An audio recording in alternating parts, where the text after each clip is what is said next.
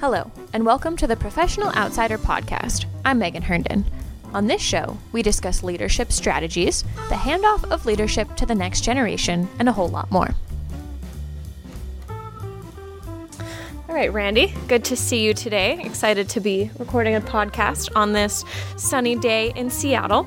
So today we're going to be talking about failure in the workplace and when it can be good and when it can be bad and all of that. So to start us off today, can you share a few stories or examples of failure you or someone else has overcome and what you can learn from it? Well, I'd start off by saying today is a bit of a failure on yours and my part because it's a sunny day in Seattle and we're in this dark studio. That is true. Podcast. That we is true. Out in the park at the beach or something. so uh, we're starting with a failure. But in any case, I know you're wanting to be a little more serious than that. So I'm going to uh, talk a little bit about a business failure that I had. And uh, it was a partnership um, that I was involved in in the last decade. And uh, it ended up being a disaster. And the reason it was a disaster has actually become so firmly implanted in my mind that I focus my clients very heavily on the issue of getting alignment and clarity as to where the business is going, and also alignment and clarity around the values that you're going to live by as you take the business forward. We didn't have that. We made some money, and uh, it was, a, I thought, a pretty good business, had great potential, but there was significant misalignment amongst the partners Uh, that were in the business, and there was uh, significant misalignment around the values, how we were going to behave, how we were going to engage with each other. There was real misalignment about what we wanted the business to become. And so, you know, when we first formed the partnership, it was just kind of over a couple glasses of wine and some people that knew each other and liked each other uh, coming together to do something unique and different that combined all of our best experiences and attributes. But we didn't get clear on key elements of the business, the direction, the way it was going to be run, and so forth. And uh, those, together with our misalignment on what was appropriate behavior, caused the business to disintegrate. We all lost some money and uh, learned a big lesson, and uh, that was that. So, you know, I don't, I, I don't really regret it, because it made me better at what I do now. Mm-hmm. But uh, I do regret that we ended up losing some friendships over it. Mm-hmm. It sounds like you, looking back on it at this point, can see how, you know, you made a mistake, but you were able to come back from it and to really learn from it and move forward. When you fail, whether you're, you know, in a workplace, in a relationship, wherever you are, how can you ensure that you learn from it? And what are some ways you can analyze your past errors and make sure that they don't happen again? Well, I think I think you have to be able to look in the mirror. And there's an old saying coined by my pal David, and that is that blame doesn't show up in the mirror. And it should mm-hmm. many times. You know, I could blame my partners for behavior that I thought lacked integrity. I could blame uh, my partners for not seeing the same view of the world that I was seeing. But I have to step up and say, I made a mistake because I should not have engaged. I should have walked away from the partnership, the opportunity, because there were some things going in that that, that I saw were going to be difficult. And, you know, I would call them uh, maybe not barriers, mm-hmm. but hurdles that needed to be covered.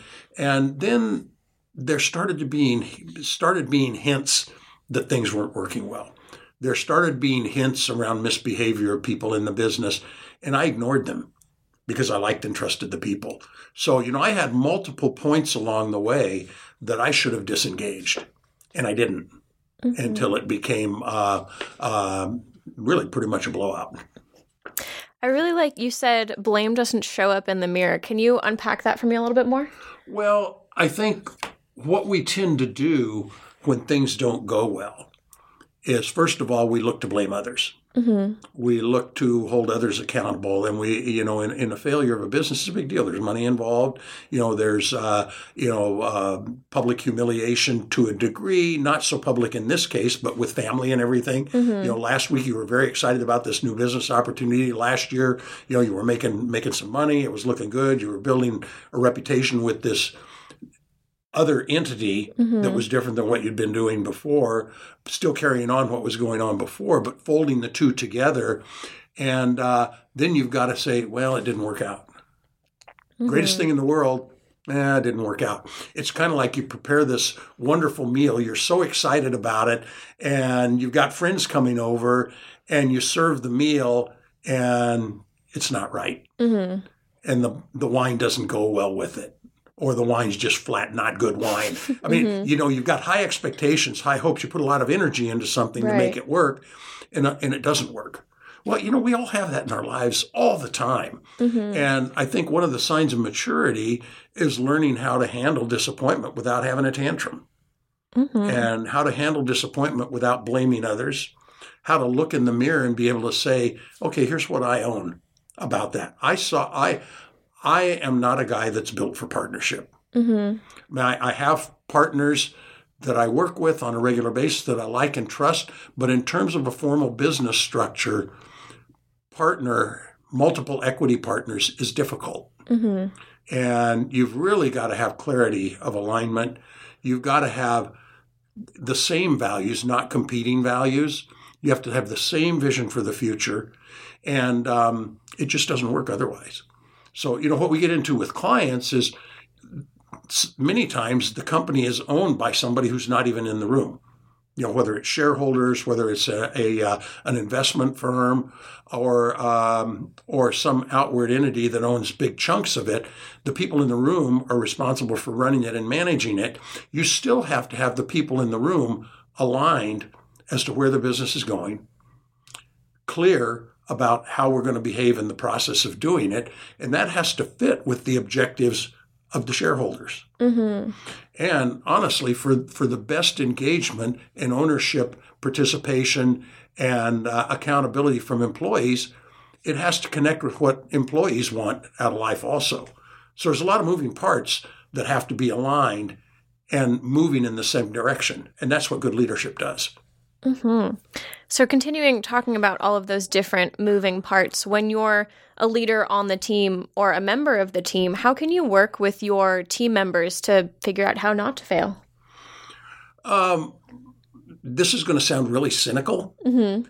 And I guess for a guy that's been around a long time and had some big wins and some failures also, I I don't think you can prevent failure. Mm-hmm. And I think if you if you build your direction around preventing failure, you live in a status quo world. You don't try new things. You can't be innovative. And that's really death for a company in this point in time. You know, the world's moving fast. Mm-hmm. We're in what uh, Tom Friedman calls the age of acceleration. You know, computing power is doubling every eighteen months, I think it is now. Uh, the innovators are the winners. The people that are locked in the past become the bug, bug, the buggy whip makers when uh, buggies are replaced by automobiles. Mm-hmm. Uh, you know, they become the uh, uh, film developers when we go digital. So we've got to be anticipating and taking steps into the unknown. And you can't have a leadership team be successful without having a fairly high degree of comfort with ambiguity, because we don't mm-hmm. have all the answers. You gather data. You know, we've got more data than we could possibly deal with in this day and age. Sorting the data and finding what's meaningful, making decisions based on what's meaningful, uh, and then taking risk associated with that is what highly successful business people do. Mm-hmm. And if you're unable to do that, the chances of you falling behind are pretty high. And I'm sure talking about, you know, there's the film developers and those who are going digital. I'm sure that first guy who said, we're going to get rid of the darkroom and we're going to do this all the com- all on the computer, his team probably thought he was a little bit crazy. Um, how do you, you know, take that risk but still make sure that your business can sustain itself? I think it depends on the business. Mm-hmm. It depends on the structure of the business. And it's pretty common for a business to have, you know, something that works well mm-hmm. and has worked well that can provide a stable base for experimentation. And I think experimentation still needs to be somewhat within the base skill set and the uh, and what the company does really well, but it's got to stretch beyond. Mm-hmm. And and I think the other thing that has happened is, you know, we used to think of competitors as the enemy, mm-hmm. and we have to beat the competitor. Well, we see more and more that companies are reaching out and creating unique partnerships with other organizations that have previously been competitors so that they can more effectively compete. Mm-hmm. And we see, you know, for example, one company may be known for uh, doing machining. you know, building machine parts, uh, you know, building parts for different kinds of uh, um, equipment and machinery. Well, we've seen the merging of electronics now with machinery manufacturing. So there's some unique partnerships that come about that create a much higher value Absolutely. In assimilating two different sorts of technology together to produce something new and different, faster and cheaper than it could have been produced before by either one. Mm-hmm. And so say that your team has, you know, tried some new product and it just didn't work out. Say you failed. How do you keep your team to have a positive mindset and to keep them thinking this is a learning opportunity instead of this is the end of the world? A lot of it has to do with the behavior of the leader. Mm-hmm. And uh, you know, one of the things that we say over and over again is a key characteristic of a high-performing leader is optimism. And optimism is being able to step back and say, oh, wow, that didn't work out very well. We invested a lot of money. We lost. We're going to win next time. Mm-hmm. Uh, and to not blame others for the failure, but to understand the cause of the failure and make sure that cause of the failure doesn't get um, uh, doesn't carry on consistently. You know, one of the problems we have, businesses are working so fast, people are so busy mm-hmm. that a failure happens and a Band-Aid gets put on the failure. Right. And then the same failure happens again next month, next week. Or, you know, some clients we work with have multiple locations around the world. And we learn something in Houston, for example, about a failure. And it gets repaired in Houston, but it doesn't get communicated to Dubuque or Boston or Atlanta. Mm-hmm. And so the same things are happening in these other locations over and over again. And maybe have been happening there before they happened in Houston, and had Houston known about it, they could have fixed it before it happened. Right, so, absolutely. You know, communication is a key element, I think, in creating fixes that work. Um, so you, you asked the question, you know, how do you how do you bring your team back from a failure? Mm-hmm. If you're a team that always loses, and if you look at uh, you look at baseball, mm-hmm. and uh, you look at the fact that I think it's the Cubs hadn't won a World Series. Years and years and years and years, years. and years. How do you keep going on the field mm-hmm. when you haven't won a World Series for one hundred years? Well, because there's that dream mm-hmm. of winning the World Series. And you've got a, a manager and you've got an owner that keeps the dream alive. That's what leaders do. Leaders keep the dream alive. And uh, if they couldn't do that, the Cubs would have gone out of business and never would have won the World Series. And so you wonder, from winning a World Series, will they win more World Series now, or, or will it be another hundred and some odd years? Because success begets more success. Mm-hmm. But at some point, we've got to realize that success also ble- breeds arrogance. Mm-hmm. And I think uh, we make a presumption that past successes will cause future successes and don't do the hard work that's necessary to build the right team, to create the clarity, focus, to fix broken pieces Mm-hmm. so that the whole stays whole and advances. If we don't do those things along the way, you don't get to win again just because you won before. In Absolutely. Business, in life, in sports. And continuing kind of on that same track, sometimes we fail as a result of factors outside our control. Say, for example, in baseball, your pitcher gets hit with a ball and breaks his arm or breaks his leg. You can't really control that, but how can you still move forward and still learn from mistakes you've made?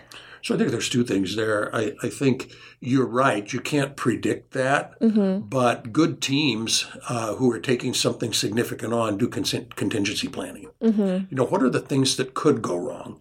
What are the things that are likely to go wrong? How are we going to deal with the likely to go wrong? What are we going to do if we have total disaster? And really build that into the planning process for something significant. Uh, and then you kind of do the Butch Cassidy thing and jump. Absolutely. Uh, and uh, and uh, it works or it doesn't. But, you know, the the, the world, the country, um, some of the great things that have happened in the world, and you and you could you could take the interstate highway system, rural elect- electrification, um, the uh, the internet, you know, computer, uh, uh, you know, personal computers, cell phones that have more information in them than a personal computer used to, and those things were created by risk takers. Mm-hmm. They were created by dreamers that could see something that the rest of us couldn't see. And I think the future belongs to the dreamers, to those that can see things the rest of us can't see. And, you know, many people say they want to be the boss, they want to be the C E O. And in reality, most of us don't have a world-changing dream. Mm-hmm. We may have a dream that can change our own world individually, but these big, massive, make ideas. The world better, mm-hmm. make society better, change the world, end hunger, you know, end global AIDS, uh, you know, whatever it is, those are done by, those dreams come out of a select few people. Mm-hmm. I mean, we, we may all sit down and say, you know, in, in my view of the world, the things I'm concerned about are all these things. Most of us don't have the vision, the horsepower, the dreaming to focus on one thing mm-hmm. and drive it to conclusion. We have to depend on others to do that. And there's a whole lot of value in being a right-hand man or woman, someone who's an executor of somebody else's dream. That's mm-hmm. satisfying. You don't have to be the top person to do that. Absolutely. And talking more at an individual level, I've heard you say before some mistakes are career-ending, but most aren't. Um, as a leader, how can you differentiate between when someone has made an honest mistake and when there's a bigger problem? Honest mistakes are made by honest people mm-hmm. and people that are trying to do their best. And a lot of the mistakes that I see made by people at lower levels are mistakes that were made because their superiors, their bosses, their supervisors didn't provide clear direction, mm-hmm. didn't provide the resources necessary to achieve what needed to be achieved, uh, didn't give the person the right support along the way, the right moral support, the right um, encouragement. Uh, the superior distracted them from the task at hand. We see that all the time.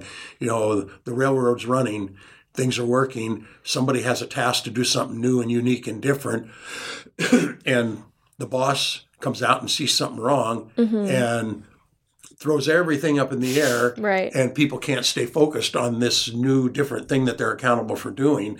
That happens on a regular basis. The new thing doesn't get done, and the person has failed. And so I'm not saying failure shouldn't be owned by the person who fails. I am saying when a team member fails, there's more than just the team member it's that not, has failed. Right, just that and, person. You know, there's an old adage, and we talk about this when we do team development work, and that is we don't let a team member fail. Mm-hmm. You know, if you see a team member's failing, we step up. We step in and help. We step up and point it out.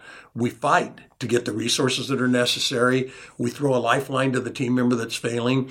Too often what happens when a team member fails is the team's like a bunch of vultures. Mm-hmm. You know, they uh, they use the, the team member that has failed is dead meat, and everybody dines on the dead meat to protect themselves. Right. Uh, that's not how a high-performing team operates.